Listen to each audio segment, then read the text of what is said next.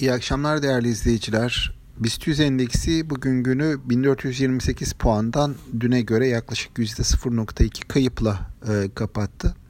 Sanayi endeksi ile banka endeksinin ikisinde de düşüşler var. Bankalarda yataya daha yakın, sanayilerde biraz daha yüksek bir e, gerileme söz konusu ama sektör endeksleri açısından baktığımızda havacılık şirketlerinin bugün artıda olduğunu görüyoruz. Bu özellikle aşılama çalışmalarının hız kazanması ve aşılama sonrası ekonomide normalleşme, turizm sezonunun açılması beklentisini yansıtıyor. Birkaç kez bundan bahsetmiştik. Bu senenin özellikle e, gündemi teması olabilir şeklinde.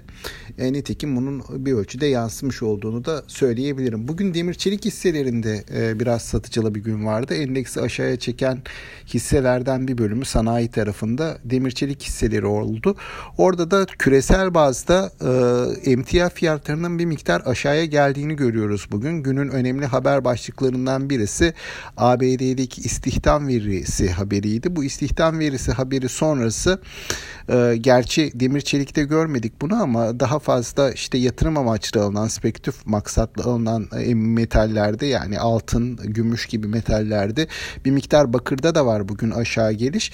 E, fiyatların düştüğünü söyleyebilirim. Çok e, tabii ki sene başından beri tırmanışı e, göze alacak olursak hala daha çok çok yukarılarda ama günlük bazda baktığımız zaman yüzde ikilik üçlük geri çekilmeler var dolar bazında bu bahsettiğim metallerde. Bunun haricinde yine bugünkü eğilimlere baktığımız zaman A B D tahvil faizlerinin de bir elli sekizin altına gelmişti. Tekrardan bir altmış bir seviyelerine çıktığı ve A B D borsalarında şu anda biraz satıcılı bir seyir olduğunu söylemek mümkün. Bu neye işaret ediyor? Hani piyasanın bu A B D'den gelen istihdam verisini, ki beklentinin üzerindeydi, biraz enflasyonist etki yaratabileceği endişesiyle temkinli karşıladığını söyleyebilirim ama orada da çok böyle kuvvetli bir tepki yok ama Ama en azından bir miktar e, beklendiği üzere temkinli, aşağı yönlü bir tepki vermiş hisse senetleri açısından.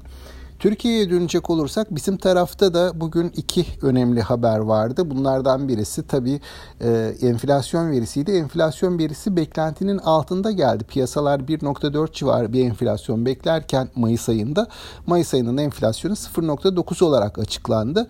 Bu enflasyonda da özellikle giyim sektöründeki fiyat artışlarının nispeten Sekt- mevsimsel ortalamaların altında kalması e, önemli rol oynadı. Burada da tabii e, ön plana çıkan konulardan birisi Mayıs ayı içerisinde önce e, bir miktar kısıtlama olarak başlayan, sonra daha e, ölçeği artan kapanmalar burada etkili olmuştur şeklinde bir görüş var. Piyasa tabii bu görüşten hareketle fiyatlardaki bu nispeten beklentinin altında gelen rakamın önümüzdeki haftalarda haftalarda tekrar edip etmeyeceği konusunda şüpheler taşıyor.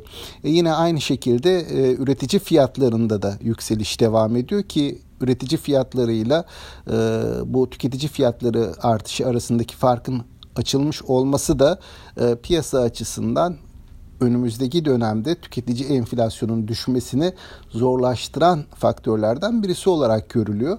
Nitekim verinin açıklanmasının ardından özellikle bu üretici enflasyonu tarafındaki yüksek çıkan rakamın ben piyasayı biraz bugün bozduğunu düşünüyorum.